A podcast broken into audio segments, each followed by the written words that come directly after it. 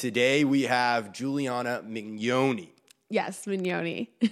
That's right. That is a very East Coast Italian name. it very much is. Do you have a big East Coast Italian family? Oh my gosh, you have no idea.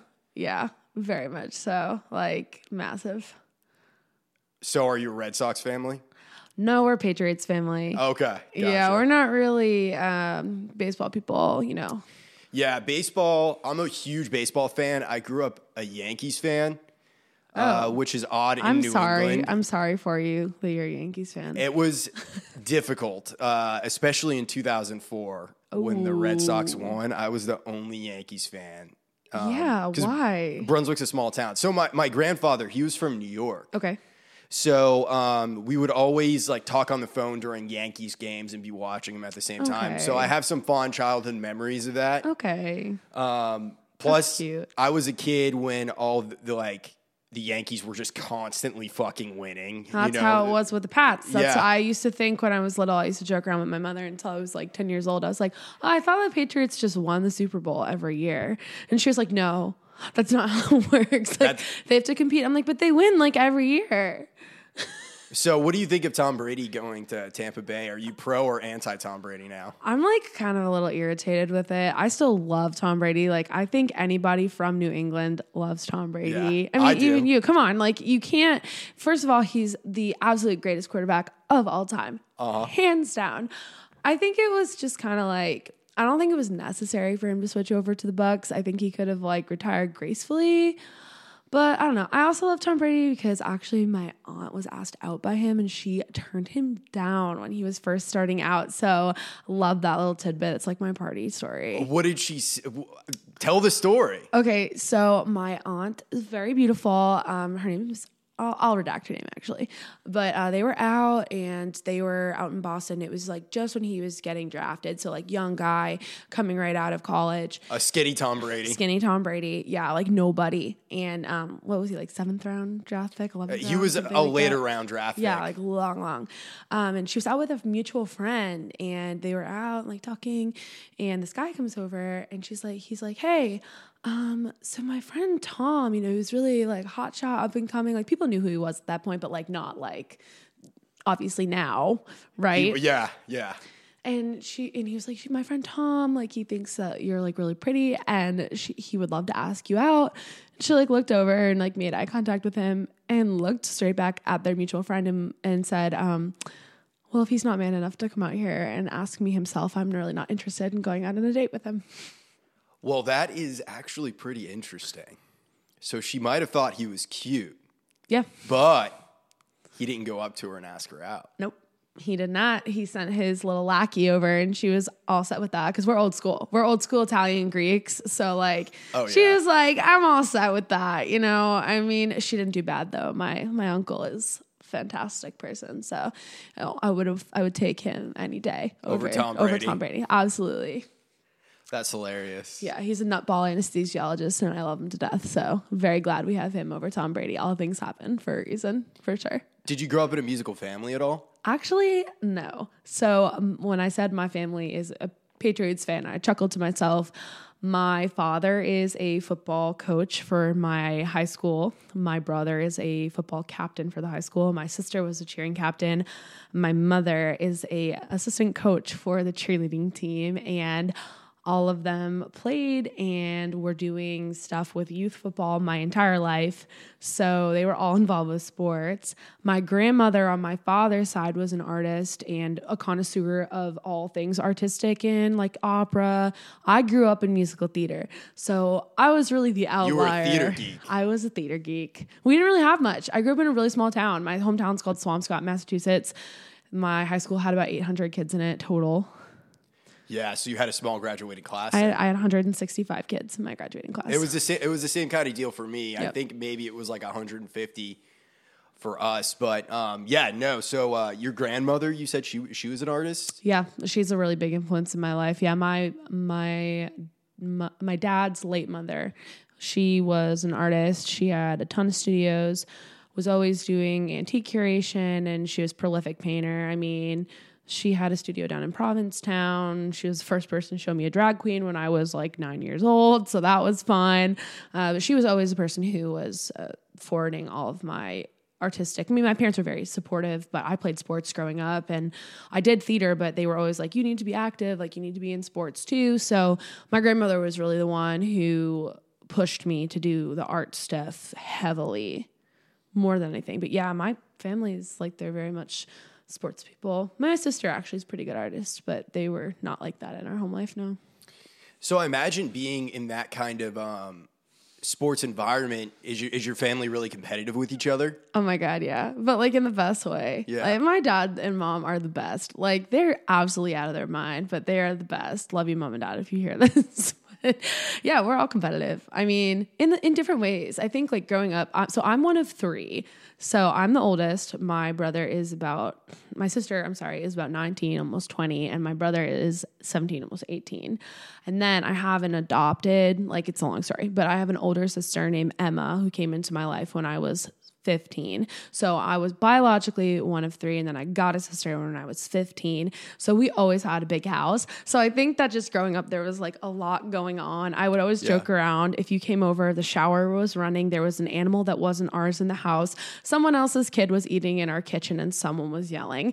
And I mean, that's the way I grew up, and that's the way I like it. So there was always a bit of competitive ism in there because just competing to go to the bathroom or eat something or drink the last seltzer water in the fridge. There's something always like that. Yeah. No, I um I love East Coast families like that. You know, it's what I what I grew up around. Um, it's just like all my friends, you know, um, and it's a different it's a different kind of place, New England. It's like nowhere else in the world. And I did not realize that until I left. I definitely took that for granted. When did you move down to Nashville? I moved down to Nashville um, on my 18th birthday. So I am 23 now, and I moved down. I moved to Bel- to Belmont University, and I moved in on my 18th birthday. So I've been here five years. Okay, so did you have like a culture shock moment when you moved to Nashville? Yeah, I was really hard to make friends because I am a very abrasive personality and I'm a big personality. I mean, it was the best growth growing experience you can do because I think you know being able to assimilate but also keep your roots and your true identity is one of the best growing things you can do as a person. I mean, it just opens up doors to be able to communicate with more people, which I think is really important. But yeah, I had, a, I had a hell of a culture shock. I mean, it was like a slap in the face. I was in an all girls dormitory in Christian University, and I was like, my mother used to let my gay friends sleep over in the basement. This is really weird for me that you are not letting me have a boy in my dorm. I'm an adult. Yeah, no, I, I think it was strange for me too. I mean, I moved down here when I was 23. Okay. And I'm about to be 29. But before that, or I'm about to be 30, sorry. Um, but before that, I, uh, I lived in like five states in five years. So Wow. as, as soon as I graduated high school, I moved down to Florida for six months. okay. Because back down to where I was uh, born, because my sister lived down there. I Okay. have, I have a sister who's seven years older than me. Okay, so you're the baby. Yeah. So you're Um, the favorite, right? Uh, no. Uh, honestly, my, my I have I have a crazy family history. We can go into it later in the show, but um, yeah. So I moved down to Florida, moved back to Maine for a couple of years, moved out to Colorado for a year, Cool. moved back to Maine, Cool. down to North Carolina for six months, and then Love it. to Nashville. So I bounced around a ton. So I got to see so much of this country, and I, I had traveled a lot too when I was a kid, just because my dad was in the Navy. We Navy, did yeah, you a cross country trip from Florida up to Washington State, and then Washington State out to Maine. Cool. So we drove across the entire U.S., and I got to see awesome. most of it. And there's only about five states I haven't been to. So you didn't really culture shock. You were kind of you you kind of like um well, like not like a nomadic, very nomadic. Yeah, I think that's part of my nature to a certain degree, but um, there was definitely I had to learn how to adjust talking to people because I'm definitely abrasive myself. Well, you can't tell people to fuck their mother. I tell people when I used to tell that joke when I came down to college, or I'd be like, "That's fucking disgusting." I would say that, and people would like look at me, or I'd be like, "Oh, go fuck yourself," Yeah. and they would look at me, and I'm like, "That's," or like, "That's stupid. That is just stupid. And people would like look at me. I'm like, no, that's like a good thing. Like this is, I am being nice to you. And they'd look at me and they would like have these eyes like does. And I would just like stand there and be like, all right, I'm gonna walk away now because you, because I've clearly offended you. Yeah. Because you don't get my dialect at all. Yeah, no, I mean that that's the other thing about coming from the Northeast in general is uh, Southern culture is very different. Yeah, it's different. You know, I think with Southern culture, they they put a emphasis on politeness, Yes. um, and like Northeast in general puts an emphasis on realness. Yes, I think that. Well, I you know I don't want to be too blunt because like some of, I've met everyone in my adult life who's important to me down here. Yeah. So I can't you know say it too much, but I've realized that a lot of the morals that I live my life by, not like other people are doing things wrong, but I'm a very loyal person to the point where it's almost a fault, and that is something I don't know if you grew up with that up um, you know in Maine, but they're like the Italians in Massachusetts are very very loyal people and you stick together. And there's an unspoken sort of if you come over to someone's house you don't come empty handed and you leave whatever you bring there. You don't ask for it back or you don't really ask each other for money. You kind of just get the next one and Old some- school. old school. If someone like fucks with your friend you are no longer friends with that person. No questions asked. Like that is how I grew up, thick as thieves. My all my dad's friends are my uncles. Like there were just yeah. no questions. So that's something that I realized that people like when I started meeting more people, their life experience was totally different from mine. And so Yeah. I kind of had to learn to like see the world through this different sort of moral lens, which is not wrong. It's just completely polar opposite of what I grew up with. Yeah. It's I still struggle with it, you know. Yeah, it's definitely uh, different. Um, I just I just got through watching The Sopranos. Have you watched it? I watched some of it, yeah. I fucking love The Sopranos. It's really good, but that show like definitely makes me anxious because I'm just like, ah, my god, like this reminds me of home, and I'll leave that there. It's super dark. it's really dark. It's really really dark. Yeah, I um I saw the the movie Many Saints of Newark. Have you watched that yet? No, my boyfriend and I are shout out Wild Squash. my boyfriend. He also plays in our band. Um, he won't watch it with me until we finish The Sopranos. So You can you can watch it as like a separate. I've thing. told him this. He doesn't listen. he doesn't care. No, No. he's Connery. He does his own thing. You know what? I respect it because I will say I I was like before I watch Many Saints of Newark, I have to watch all of Sopranos. Yeah, yep. and that's what I did. You know, it's James Gandolfini's son. Yeah, which I think is really cool. It is. It's super cool. Well, it- it's interesting. I I, I won't get too deep into, into many saints, but uh, I think a lot of people were looking for him to be Tony Soprano, like smacking people around and beating people and shit No. like that the whole movie. But he was a 17 year old kid in the movie. No, it's probably more about what we were talking about earlier, growing up with that old school vibe. You know, 100%. you are a child. You are supposed to be seen and not heard. You, you, sh- I you always say when we used to go to church, you shut the fuck up, take your communion, and leave. Like, so you grew up Catholic. I am a Greek Orthodox. Okay. My grandmother is from Athens, but my dad grew up Catholic. So Greek Orthodox and Catholic are very similar, but like they're just like we used to go to like the Italian club and like all the functions and they're all Catholic. And it's just you don't there's certain things you don't talk about. Like you don't talk about money. Talk you don't talk about any of that shit. Like you just I don't know. I can't explain it. You have to like just go up to north the northeast to like No, I, experience it. I know exactly what it's like. And even though like my childhood was spent down in Florida, like there there's so many people from the Northeast down in Florida. Oh I mean, yeah. that's where my Snowbirds, baby. Exactly. That's where my grandpa was. Yeah. So um, I definitely got some of that like that old school Northeast mentality and then basically experiencing it in like my preteens and teen years. Yeah. It was a whole other thing and it really shaped me because all my mentors growing up, of course, were people that were like hardened New England people.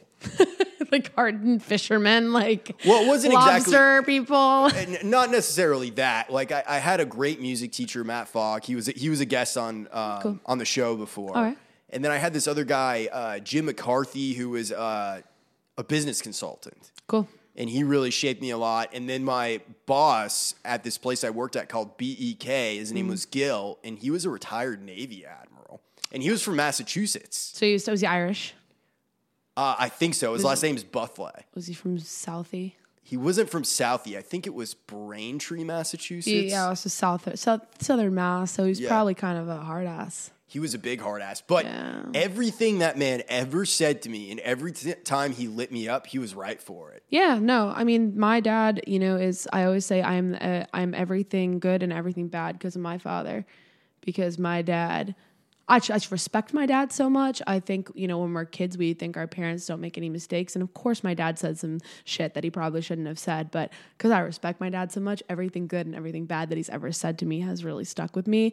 So I got to learn to like shake off some of the dumb shit and like only focus on the good, you know? Well, isn't that crazy? As you get older, you start seeing your parents as people and no longer your parents. Yeah, I mean, you my- see them as yeah. human beings. Yeah, my mom's my best friend now. I mean, we're like way past that point. But yeah, it's definitely weird to take a look at that. And especially being the oldest child, it's something I think it shaped my whole life path. I mean, from being the oldest child of a family and kind of being like my sister and brother call me the golden child, which I hate, but you know, I was like the straight A student and like the nerd and I never did anything wrong. And then going to school and getting all A's and then getting a job on Music Row before I graduated college, like going from there and then starting a band. Like I've been leading my whole life, you know? So it shaped me. The older way. child and then the type 8 Enneagram. Yeah. And well, that going back to what you said about my parents is like when you're the oldest child, you have a very different relationship in that. And it was always taking that leadership role and getting that from your parents and having them delegate responsibility to you. And that's definitely spilled out into my life. So. Well, you're uh you're the trial and error if you're the oldest my child. mom says that all the time. I literally am. She's like, oh, we got to figure it out by the time we had Joseph. I'm like, glad you did. like, I didn't turn out that bad, but Yeah. yeah. It's it's it's funny to to really think about just like growing up and like really the past couple of years I've been deconstructing my childhood because I kind of had a really fucking crazy childhood. Really. But in a good way, though. No, in a, in a horrible way. Um, like both my biological parents, I don't have any relationship with them anymore. Um, like my biological father left when I was uh, super young, and he was like addicted to drugs, and he was also a cop. And then my mom, uh, I had to cut her out three years ago because she's like severely mentally ill and also addicted really to drugs that's really sad. and I'm refuses sorry. to get any help. Thank you. Yeah, no, I've made I've made amends with it, but uh, needless to say, uh, I was a very difficult person to deal with for a long time. You know, I, you know that. I know that now. I mean, in, in a way, I always did. I just was never really present and in the moment. No, it's hard because when you don't have stability, you're perseverating over the past and the present because you don't have anyone to lean on. I mean, like, how are you supposed to expect to function if you have no support system? Yeah, I wasn't functioning. I wasn't functioning. My life had completely spiraled out of control. Uh, I had everything had just become so distant from me. Really? Whether it was my, my sister, um, like my my dad, the he had, he adopted me when I was a kid. Uh, my mom had gotten remarried and he, he adopted me, and uh, you know I didn't really have a dad until that point, and he you know. So it, it was it was a, a pretty monumental shift because he's like a very moral guy. He's a good guy, all that shit. Um, but it- yeah, without him, you know, I, I would not be where I am today. I was I was very lucky, but yeah, I was always just in this constant pain. I always felt uncomfortable, and I still even do now to a certain degree. That shit sticks with you. Oh, I- yeah. I definitely, I had a great home life growing up, but I was terribly bullied throughout high school, middle school. Really? Um, oh, God, yeah. R- ripping bad. Like, I, I'm Greek and Italian. So, for those of you listening, I'm a hairy woman. I have dark hair. And the boys used to call me Gorilla Girl. And they used to call me Chewbacca. And they used to, you know, make noises at me when I would walk in the hallway. And I was loud as a kid. And I was a theater kid. And there wasn't a lot of us. They would make fun of me in class. They would make fun of A lot of of personality. yeah, and you know what? And I've never been someone to shy down for my opinion. If I have something to say, I'm going to say it. As I've grown older, I've learned time and place. But when you're 15, your hormones are raging. You don't know what the shit you're saying. Like even when you're young, you know. So I was loud. I was different from all the blonde girls that were in my hometown. You know, just everything, and and they tortured me. They they tortured me, and that shit sticks with you. It's hard when you feel uncomfortable for your whole life, and then growing up and learning that you can make your own choices. It's hard to stay comfortable with yourself because you've learned to be so uncomfortable. You've learned to live in that that uncomfortable, you know, and you develop habits and you're uncomfortable. So was there anything you had to to change or did you develop like unhealthy coping mechanisms you had to break because I mean, of it? I mean, I've had a bad relationship with my body my entire life. I've struggled. I've been really heavy and I've been tiny thin and I've been an exercise bulimic, for lack of a better term. You know, I, I, never purged, but like I would go to the gym twice a day and I would eat like 200 calories a day, you know. So that was a result of just a lot of bullying and always feeling like I wasn't pretty enough because um, the boys at my school either wouldn't date me in public or they would want to hook up with me in private and stuff like that. Mm-hmm. So that's definitely part of it. And I have a lot of issues with, um,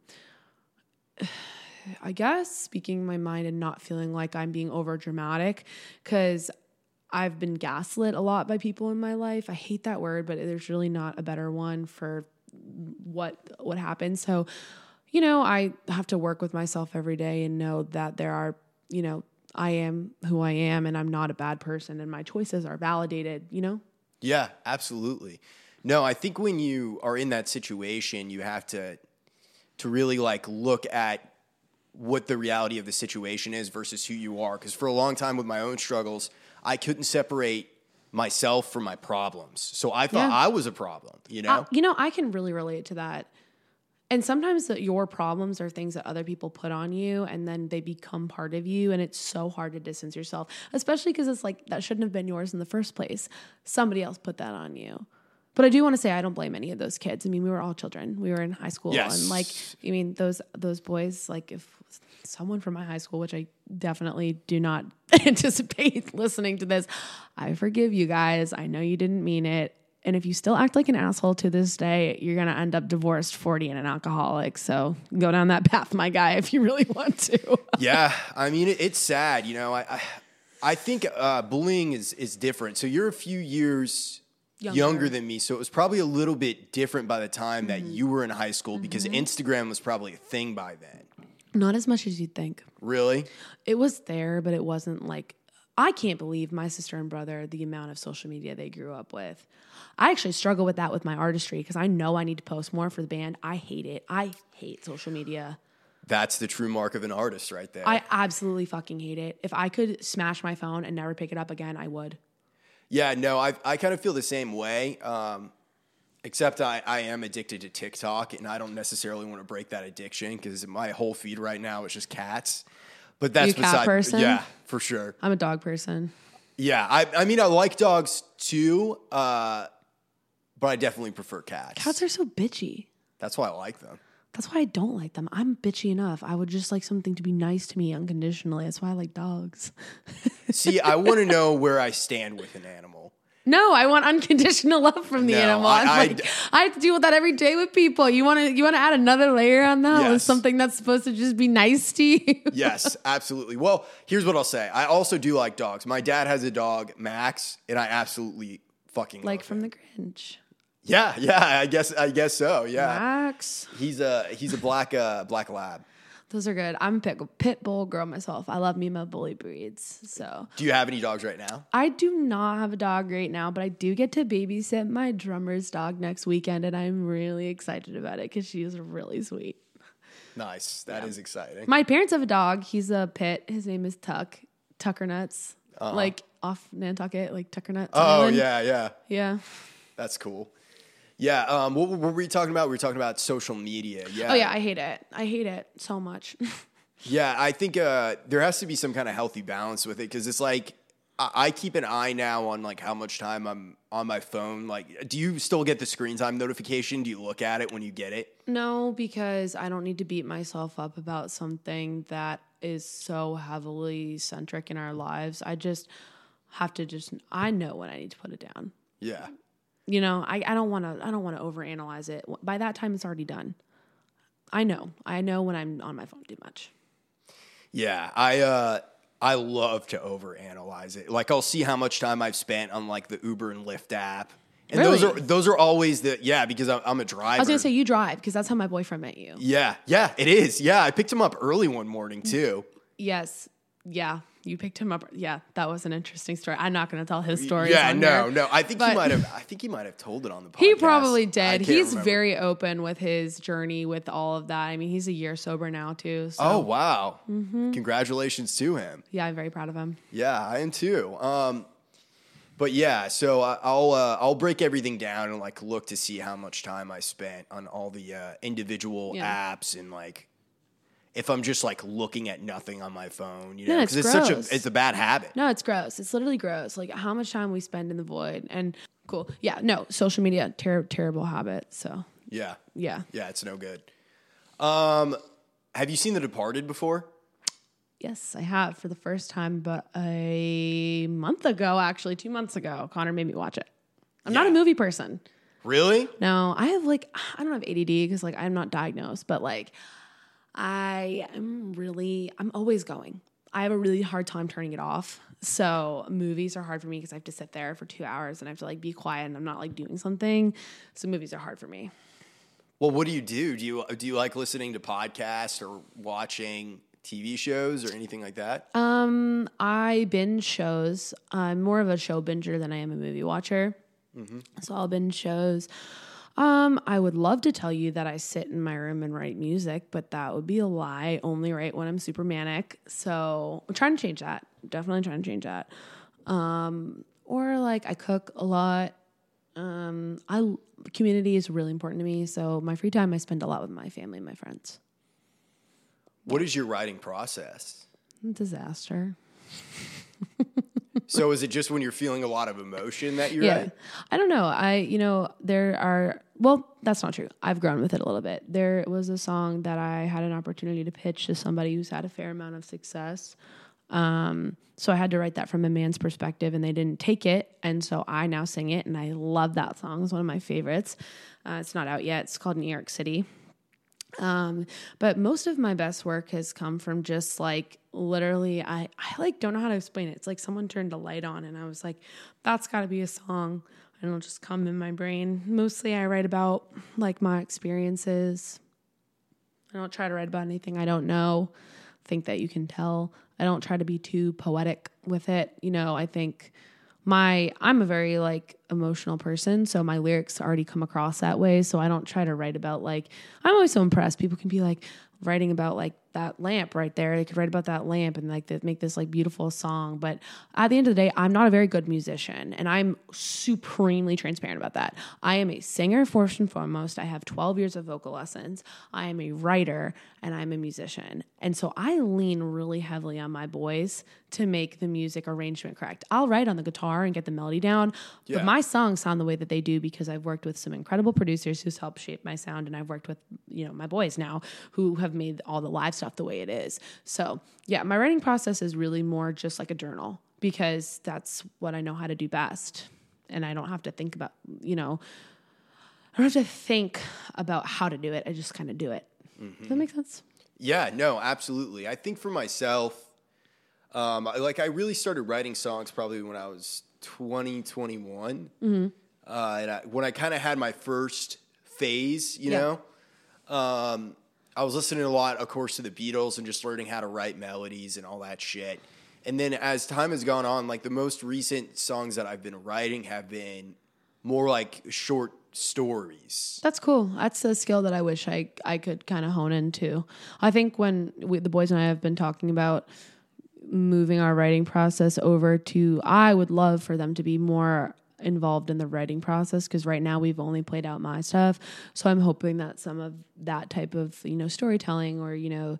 Uh, stuff that's not just about my personal experience, but their experiences too will come into some of the music and make some stronger stuff that's more diverse, you know? Yeah.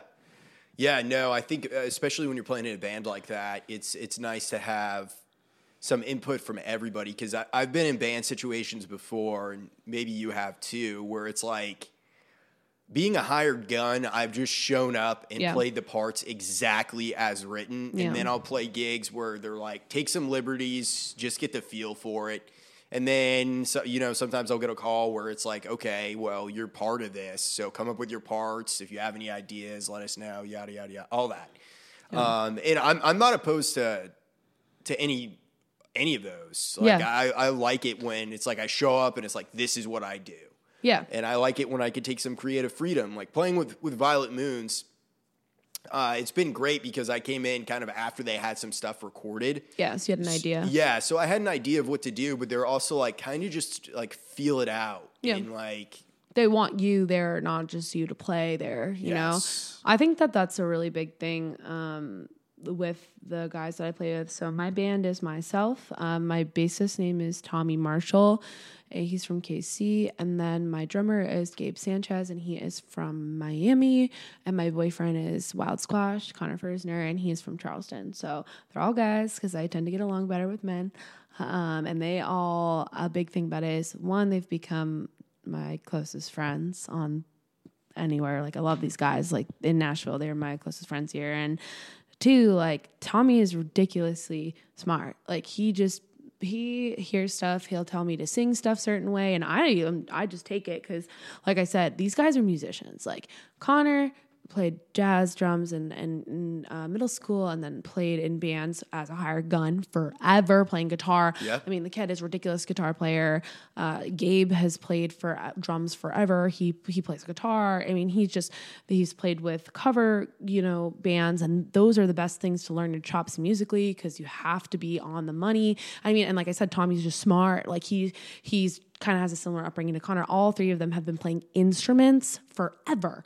So it's like when Tommy came in, I played him the recording and he's made some bass lines and some adjustments to me that we now don't play without that because it's important to me and it's become comfortable to me and right because he wrote it. You know, Gabe is was the most recent addition to the band and he when we started playing out, he was like, How do you want this? And you know, Connor has been there since the beginning. So he and he helps me with a lot of my arranging and we were like, dude, like however you think is best. Like we'll give you some hard stops because there's certain things that need to be like for the you know uh, flow of the song. But I don't care how many fills you do. I mean, like play it how you feel it, and and that's what I. Uh, love about it you know because we're friends and i think that that really helps like when i was little all i wanted was a band and now i have a band and they're like my good friends too so it's like super weird i'm like this is so weird i feel like my dream came true you know so did you uh, have like a band or anything like that in high school, or was that not until you got here? No. So interestingly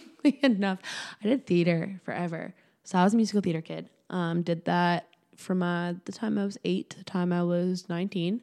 And like I was at Belmont at that point, but I came back and did some stuff in the summers. And, um, and then in college, I went for music business. So I focused really heavily on the business aspect of it because there's probably a little bit of fear um, coming down here, having some of these people who have been playing out professionally since they've been 10 years old. And Small fish in a big pond. yeah, I f- yeah. I also think that I was never really wanting to be a country musician, and a lot of the opportunities when you're underage are at country places. So I think that it didn't really appeal to me as much then.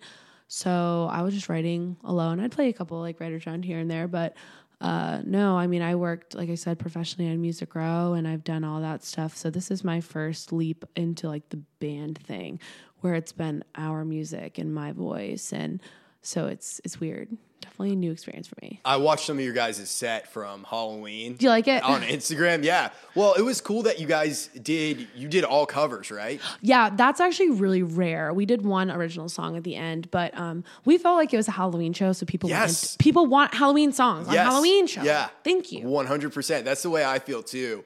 Um, you did like Psycho Killer. You did Helter Skelter. That was your opening song. Helter Skelter was fun. yeah, it was badass. It was Thank badass, and your costumes were great as well. Thank you. We love Austin Powers. Yeah, I th- I thought Connor was perfect as Austin Powers. It he was looks hilarious. like him. Yeah. He looks like him. Yeah, no, that was actually that was a crazy show, and I want to shout out to the guys at Just a Ghost because they put that Ghost Fest together. Yeah. they really did a killer job. They got it on the radio, like it was a whole thing. We showed up; there were a ton of people there, and so we ended up playing one original song at the end of the set. But everybody else was playing original music, which is freaking awesome. But we were like. um we got to be the band that brings like the spooky stuff because when you go to a Halloween show, you got to hear that stuff. I agree. I 100% agree. A couple weeks ago, I played with Violet Moon's a Halloween show. I dressed up as a Joker. It Mm-hmm. That's was awesome. fun. Was it creepy? Oh, I saw it on your Instagram. It looked yeah. really creepy. They did, yeah, they did the makeup for it because like Aubrey and Kiera are great with all that shit. That's awesome. Yeah, they're like makeup experts. But we played Season of the Witch by Donovan. We, we did all originals, but Violet Moon's anyways is kind of like spooky. Mm-hmm. Spooky. Yeah. So, um, but yeah, we did we did that song and uh, it was fun as fuck. Did it kill? Like yeah, people it loved killed. it. Yeah. Yeah, that was like uh, our like everyone was saying the best songs of the night were Psycho Killer and and I think that has a lot to do with the fact that it's a very theatrical song. I joke Oh, yeah. around I felt like Tim Curry from Rocky Horror when I sang that cuz like it's just so like theatrical.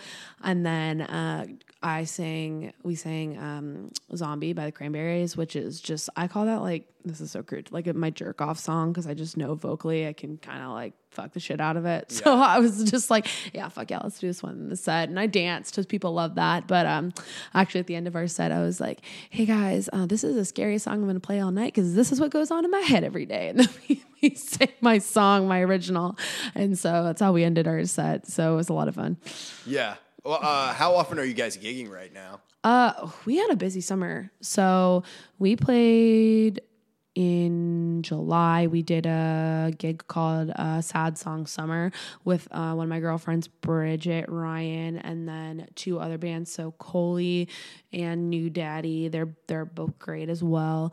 And so I did that, and then we did a couple cover gigs, uh, a couple paid cover gigs over at Brewhouse West because I really, really strongly feel as though playing together gets you better no matter what you're playing. And who couldn't use a little bit of money? I mean, it was fun. We get to mess around and sing some '90s covers. We do a lot of '90s stuff when we do our cover gigs because, like, I love singing Hoobastank because I'm a meme.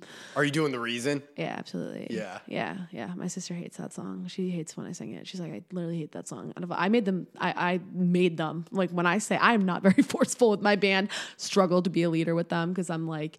I don't want to be too bitchy because I know I have the tendency to, but I literally put my foot down. I was like, "We are singing Rockstar by Nickelback, and we are singing it Fuck at the yeah. cover gig." And they were like, "Really, G? Like, really?" And I was like, "Yeah, we're singing it." I was like, "Get ready." People love to shit on Nickelback, but they're actually kind of a good band. no, they fuck. Nickelback is a good band. I will die on that hill. Yeah. I will die on that hill. They are good. They have great songs. They are all catchy. They check all the boxes. And you know what? I like them. Why did Nickelback start getting so much hate? I don't know, because like butt rock. I feel like that like era, Yeah. kind of like that like butt rock 90s era. They came out at like the end of that, I feel like. So people were kind of like, we're over it. Do you know what I mean? It was between metal and like just like rock, you know Yeah. what I mean? I don't think there's a lot of really great rock bands now, personally. Uh, I don't know. I would say there's some bands I really love. I love Arctic Monkeys. They're one of my all But they're not a rock band.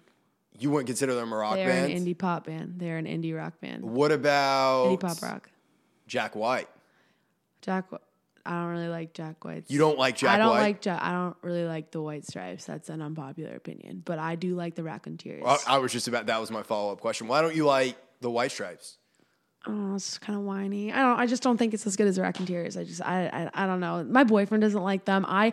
I know this is terrible, but he has such impeccable music taste.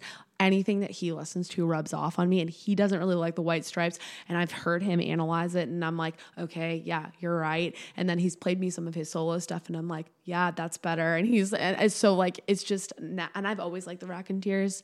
Like I didn't even know they were Jack White Yeah. And, and I listened to them in high school because my buddy used to play them a lot. So I think like I'm just I like that sound better. So for a long time, I was a Jack White hater. You, You know, were a hater? I was a hater. I was always on the fence. So here's here's what I'll say. Okay. So it was like Jack White and the Arctic Monkeys. I kind of hated them, but also eh, I realized after a certain point that every time that they had a new record come out, I was there that day at the record store to get the record. You were intrigued by it. Yes.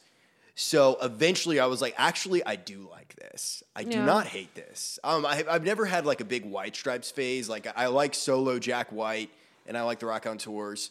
Um, but what really sold me on Jack White was seeing him live. Well, no, I mean, like the dude is an incredible performer. I mean, I think he's a little pretentious, but I guess Yeah, he's a little pretentious. Fame, you I- can. But I would say that to his face, and I'm nobody. So I think he knows that he is. I think that he likes to be. I think he likes bit. to be too. Yeah, he's in love with the fact that he's a, a rock star. He you know? is, yeah, he is in a love lust with being a rock star. And you know what? Good for him. Good for him. What about the Black Keys? They're fine. They're fine. I I I'm a big Foo Fight, Fighters fan. That Okay. um I like. Maroon Five a lot. I know they're not considered rock, but I think that what they do is awesome. Well, the first Maroon Five record Songs about sl- Jane. slaps. No, that that is a perfect that is a perfect album. I remember because when I was first getting into music, that was uh, that was like what they played on VH1 a lot. I was in Yeah. Mm-hmm. the seventh grade, and so it was like uh, "She Will Be Loved" and uh, "This Love" and "Sunday Morning." That they, is a perfect record. they have some great fucking songs. Yeah. And Adam Levine is just a monster vocally. Like he's just unparalleled. I mean, he's so good. Honestly, some of my favorite bands right now are some of our buddies' bands. Like there's a band in East Nashville called Hard. They're one of my faves. I listen to their shit all the time. What style do they play? Are they just They're like- hard rock. like yeah, rock they're and roll? legit rock. Yeah, they are awesome. Um, I'm trying to think who else. Like, I'm, of course, like we're at the podcast, so I'm drawing a blank on like who I listen to on the daily. But um, yeah, no, Hard is great, and um, oh my gosh, I'm like having a moment. That's okay. I have moments all the time on here. Yeah, I can't even think about it because I listen to honestly a ton of stuff, but like mostly I love the band. They're my all time favorite. Do you know who they are? Oh, the band? Yeah, yeah, Mm-hmm. of course. Yeah, I love them. I have a tattoo on my back for them because my dad loves them. Really? Yeah. So What's your favorite the band song? probably the weight. I know that that's like super. It's a great song. It's it's my dad. My dad is he does all right. So I lied to you. My dad does play the guitar fine. he plays it okay. Um, Is so- he like a strummer kind No, of? No, he's a total strummer. Yeah. yeah. Um, but he'll play he'll play that, uh, and he used to play that when we were young, and I used to sing it to him, and it was just a bond. And my uncle, he loves the band, and he would play the band with me, and so like Atlantic City, which I know is a Springsteen song, but like those were like the songs we grew up with, and then the the way the last waltz was just like my favorite thing. My dad, my uncle showed me that. We used to watch it all the time, so they're my favorite. I mean, I also like. I like Janis Joplin a lot. I like um I like Nirvana. That like I like a lot of the 90s stuff and then like southern rock cuz I like CCR a lot too. CCR is the greatest American band that has ever existed. Oh god, that is such a blatant statement. You really want to die on that hill? I will 100% die on that hill. CCR. They, they are what the American experience is about, in my opinion. It's it's their lyrics are classic They're smart. Americana. They're really smart too. They're very poetic. There- and there's no love songs if you really listen to them. There aren't, if you think about that. You know who's very underrated? A classic like American rock, but Doctor Hook. Dr. Hook, they're the ones that, that play uh, Ooga Chaka, Ooga, Ooga, Ooga. Hooked on a feeling, right? Maybe I or uh, maybe I'm messing it up, but they sing this song called um I got no money. The horse has hair. Here's my rich old uncle died wasting all my prayers. Like they they sing these like it's the best of album. You should uh look it up. I'll check it out. it's really good. Connor showed me that. My boyfriend, like I said, is like an incredible like music Rolodex. Guy knows every song, every lyric. I mean, he got me listening to Prince. I never listened to Prince growing up because my dad didn't really like him. As you can see, my dad has a lot of influence on my life. I've said his name like eight times. Uh, but yeah, no, he got me into him. So I've never really been a Prince fan. I mean, I, I can respect him. dude is talented beyond belief. I, I dig his music. Like I, I like Prince, but I like it when he does songs like Raspberry Beret. You Mm-hmm. know, I've never really been to the like the super. I'm. I will say this: I am not a fan of '80s music. I hate most '80s music. I'm a big hair metal fan. So Really? like, I absolutely love Poison and Twisted Sister and all that. I can't do it. I'm. It's not for me. And in general, just like '80s pop music, there's a few '80s pop songs I like.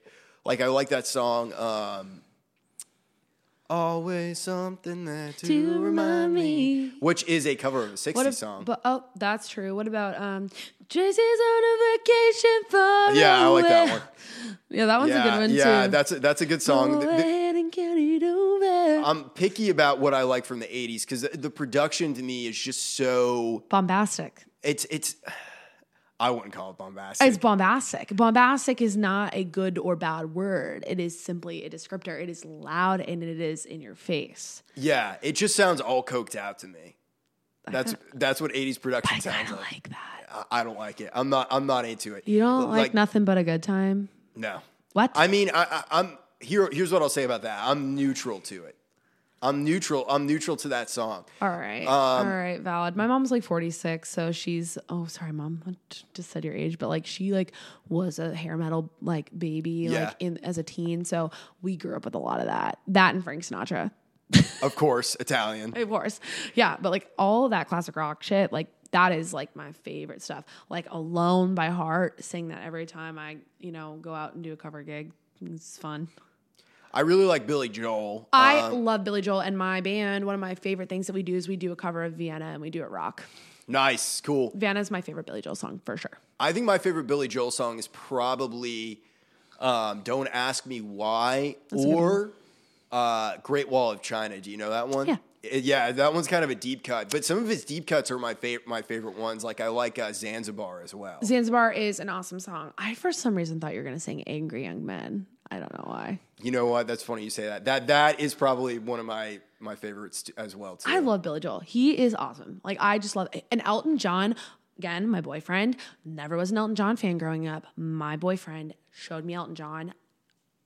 I think Elton John is probably, I'll die on this hill, the best solo artist of the decade. of the Of, seventies. of the 70s, yeah.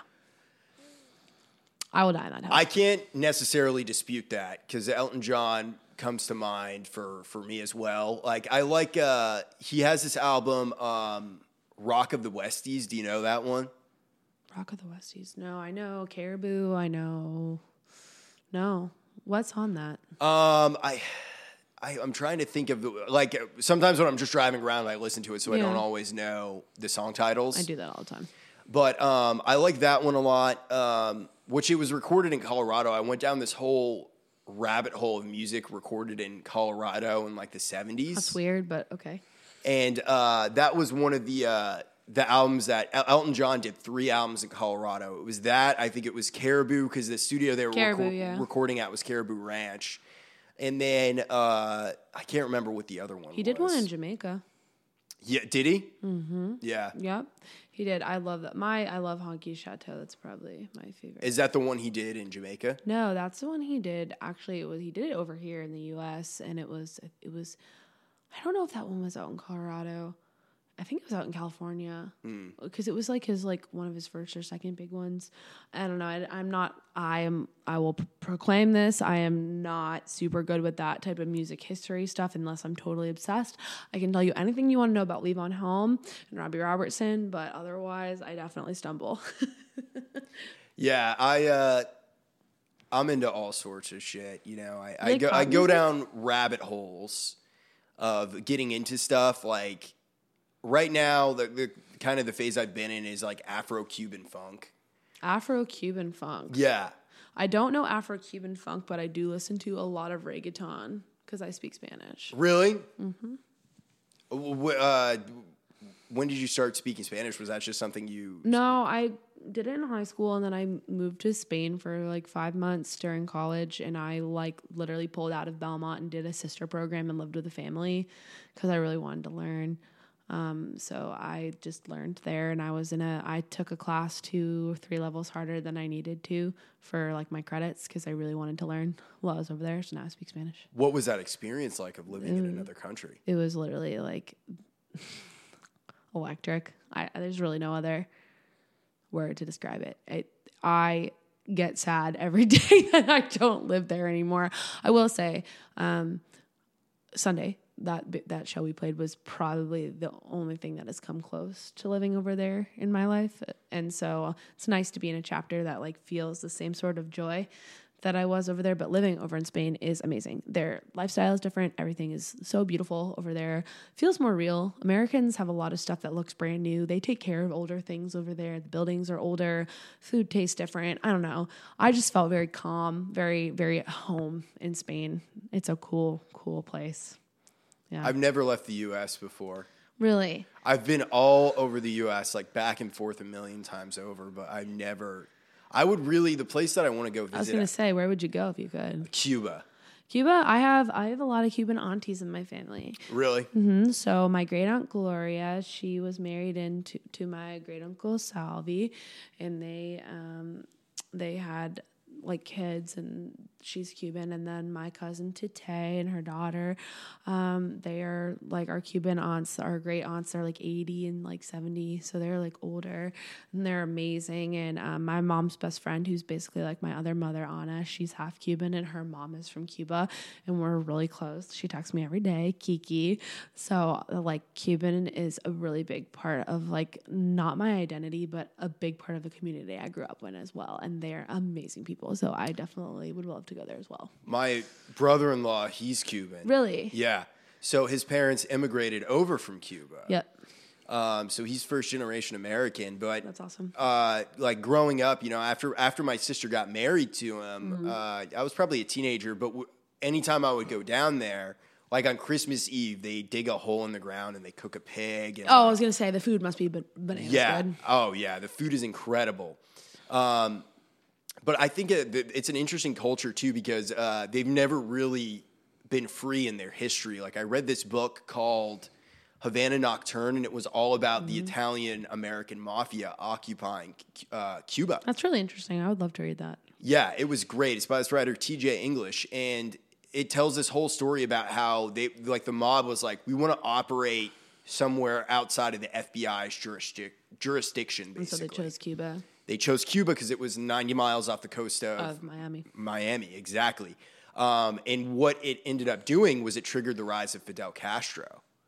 Really? Yes, so it, it, there's like this Feel whole kind of guilty. guerrilla warfare that that plays out, and Fidel uh, basically he does all of these bombings of all these casinos that are run by the Italian American mafia, and all this crazy shit goes down. But it plays out like a movie. It's a great story. I'll have to read it. You know, it's very interesting, and we won't get too far down this rabbit hole. But uh, you should talk to Cuban people about their pol- political beliefs. That is a very interesting rabbit hole to follow. down. Oh, trust me, I have. Like anytime, like I, I was just was down in Florida a couple weeks ago, so I saw my brother in law's parents, and Do we, they live in Miami? yeah, well, they live in Hialeah, Yeah. Okay. which is like Little Cuba. Yeah, exactly. Um, but yeah, we'll go. They, they talk all about that shit, and they they talk about the kind of stuff that's going on in America now, and how they hate it, and how they're scared. and- They are the biggest Republicans you will ever meet. Yeah. They're very conservative Cubans. yeah, for Mm-hmm. sure. It's very interesting because you know what? And people will be like, I don't know what you're talking about. It's like, leave them alone. They have their own history and you will not tell them otherwise. And they have reasons for believing that. Just let them die on that hill. Yeah, I've said that like eight times, but truthfully, don't mess with them on that. They have No. different they have a different world experience than you do. Oh yeah, It's just very interesting to me. It's uh, because I like my fam, like my I call them my family because they are my family. But like they talk about it, and I'm just like, wow, like this is really interesting. True adversity. Tr- yes, yeah. Like my brother-in-law, his mom, she was taken to a work camp when she was 16. She was put there for a year by Fidel. That's insane. Can and they just had to leave. You know, they just just had to leave. They had to get out at one point. So it's just shit like that. You know, it puts It's really sad. in perspective that we were like born in America and we're lucky to to be here. You're lucky you can say something without somebody dragging you by your ankles and throwing you on the street. I'm reading um, Green Lights by Matthew McConaughey. I'm almost done with Is it. that his biography? it is. Is it good? It's so fucking good. He's a really interesting guy. Yeah, I love Matthew McConaughey. I think he's an awesome actor, and I just think he's so dynamic in all the roles that he plays. They're very similar, a lot of them, but I just think I, he's captivating to me. So Well, he talks about that a little bit in his book. Like he talks about how, like the part I'm reading right now is how he stopped doing romantic comedies because he was the romantic comedy guy for a while. I don't even associate with him him with that anymore. Do you? Well, he no, no, he's an amazing, incredible actor. But what he did was for like two years, he refused every romantic comedy that came his way. Yeah. Until Dallas Buyers Club came along. Yeah, because I th- that's what I think of him, and that I guess that was he did exactly what he intended to do. I think what was the last one they used in Fool's Gold? Was he in that one, or was that I don't know. that was Owen Wilson? I can't, I can't remember the, what the last McConaughey movie I saw was. I do love him in fucking Wolf of Wall Street, though. Yeah, he's really good in that. Well, actually, speaking of a movie that I do like, um, have you ever seen Forgetting Sarah Marshall? Yeah, of course. I love that movie. I love Jason Segel. That man, if, if I could meet him, I would turn into a puddle. He's so cute. I like Russell Brand too in that movie. Oh yeah, well Russell Brand is great. He's a wacko. I love him. But no, that is like probably that is my boyfriend's favorite movie. I talk about my boyfriend a lot. He's my best friend. He's the best guy ever. And um, but he, he that's his favorite movie. And he was like, "You have to watch this movie. I know you hate movies." And like pr- pretty much like pinned me down and was like, "Watch this." And I was like, "Okay." And now it's like our favorite movie. We watch it all the time. Yeah, Russell Brand. He uh, he has a podcast. Have you listened to it at all? Yes and no. I've seen blips on Facebook. I'm really bad. Like I said, I have really bad, like not ADD, but like I cannot sit and focus. So I fixate. So like when I li- the podcast I do listen to, I listen to a lot of true crime. So like a lot of true crime podcasts. So you love serial killer shit. I do. I'm very interested by them. It freaks me out that somebody can do something like that. What do you think it is that draws you in? How absurd it fucking is. Just how absurd it is. And I think it's the mass amount of information and how intelligent these women are when they pick apart these stories. You know, I think there's so much there. I don't know. Maybe uh, it's fucked up. I, I know a lot of people like serial killer podcasts, but I really think it's the like listening to these stories and like, there's no way someone could do that. Like, I don't know. It just doesn't process to me that you can just be such a horrible monster, kill somebody, take their life. Like, freaks me out, you know? I'm fascinated by it, but I think for myself, it's that humanity has such a wide spectrum. Yeah, there are bad people in this this world. Bad, Yeah. Oh, yeah. dark. Well, I into like in our modern life in our modern world too, we live this very safe, protected, sanitized kind of living, you know?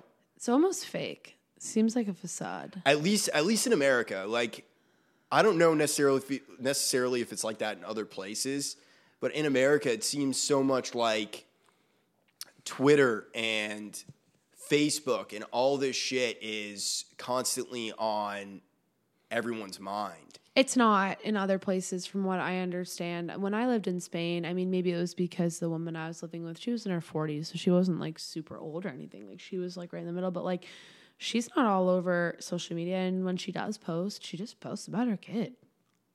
Yeah. Yeah. Like, you don't see people in their phones over in Europe. what do you think that is? They have a different life over there. I don't know what it is, but I gotta get there because like I, they just really enjoy each other's company.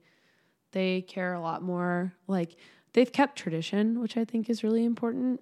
And I think that the tradition that they've kept has been surrounded about things that bring people together rather than hyperfixating on things that draw people apart. Mm-hmm. And I love this country. Don't get me wrong. I, I would never say I don't because I do. And I will say that publicly because I do love to be an American. But I think that both sides hyperfixate on trying to fix things that draw people apart rather than bring people together.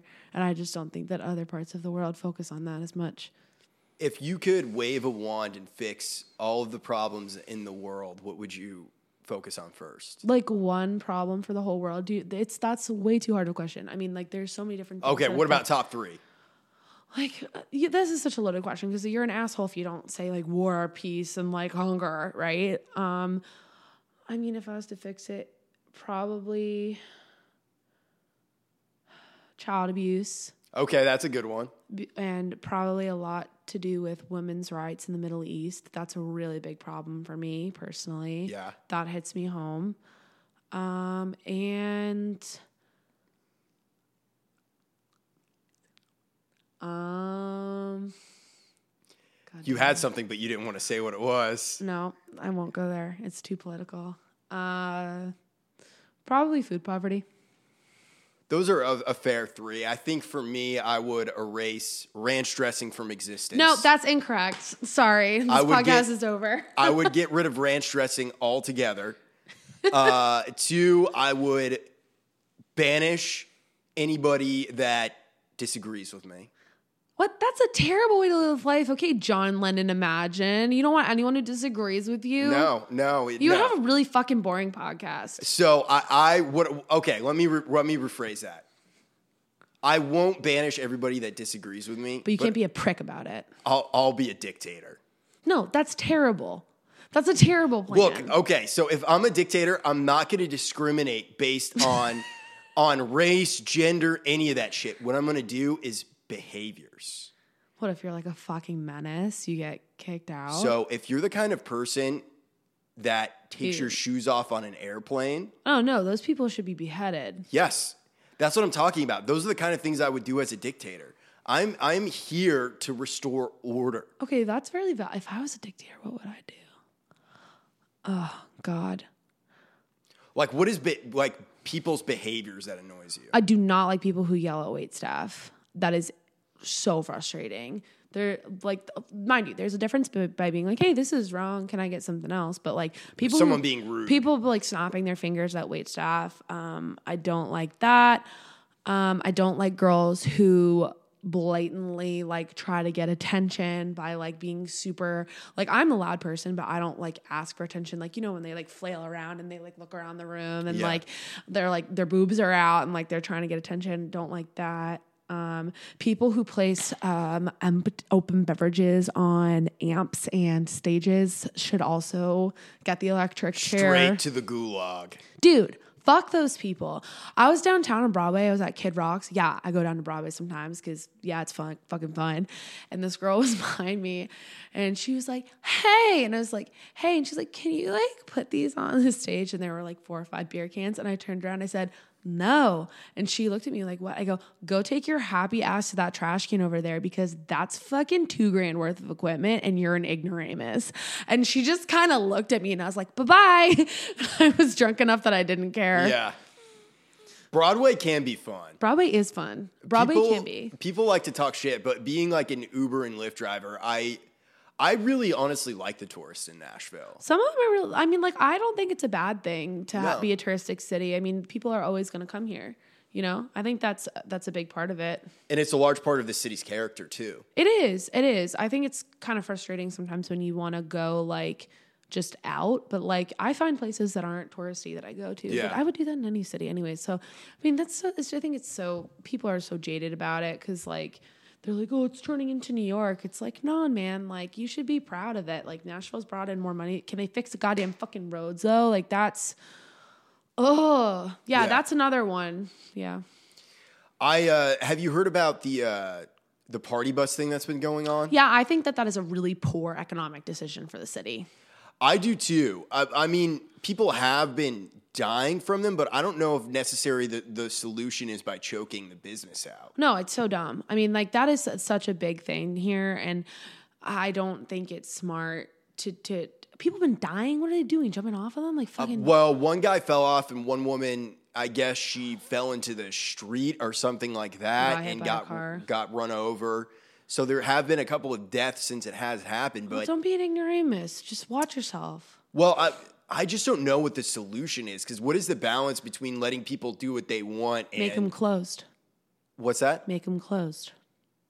Do Yeah. them closed. Yeah, yeah. I mean, you could you could do that, but part of the whole thing about that is the the voyeuristic aspect of everybody looking at you while you're singing and dancing. Set it up like a WWE cage You could do that as well. with a box truck. So you know what? You're, you're probably not far off from something like that. Honestly, happening. Let's start it. Because there's also there's a hot tub one. Have you seen those ones? That's gross. That, That- should be fucking thrown in, into Florida. No Yeah, offense. That's yeah. a Florida situation that made its damn way up here. I think it's so fucking gross that people are willing to ride around in a hot tub. It's like who's cleaning? Can we talk about hot tubs for a second? They're gross. yeah, they're gross Public as fuck. pools are also gross. Catch me never being in any of those. Yeah, I don't fuck with it. No, I don't want your piss water. I'm all set. Well, that that's always what I assume. I'm like, these drunk people are just pissing in this hot tub and they're all sitting. Even worse than that, have you ever seen somebody scratch their legs and how much dry skin comes off of that? You want to sit in skin and hair? My mother, we were in Mexico, lost her bracelet on the bottom of a pool. I had to put on goggles because it was a gold bracelet. I, I can't tell you. I found a hot dog. I found a cup. Oh. I found hair. Yeah, you don't want to know. That's so nasty. I mean, I did sit in that my fat ass in that pool for the rest of the week because it was fucking fun. But I was really wasted that whole week, so that might have helped. But then again, I was not in my right mind. I did not pee in the pool. yeah, I mean, the, I guess that that is the uh, the the the big sin is peeing in the pool. I feel like it's not even that though. Like some people are just dirty. Like, would you want to hug everybody you meet? No. And you know it's gonna go in your mouth. Yeah. Yeah, it's gross as fuck. Yeah, that's my stance. Yeah, if anyone wants to judge me on my stance on uh, hot tubs, you can follow me at It's Vern Music and yell at me about hot tubs in the comments, and I'll respond to you. Where can people find your music at? Spotify, Apple. I think I'm actually on Pandora too. My uh, I have a girl who she's kind of like my manager. She actually is living in Columbia right now. She used to work out in LA, um, but uh, she's done a really good job with my distribution. So I got three songs out, and those are everywhere you can find me. The easiest way I think is if you type in Vern and then you type in uh, ceiling fan. That always comes up like first hit. Which is going to be the song that is at the end of this episode, which is the perfect place to end it. Here it is.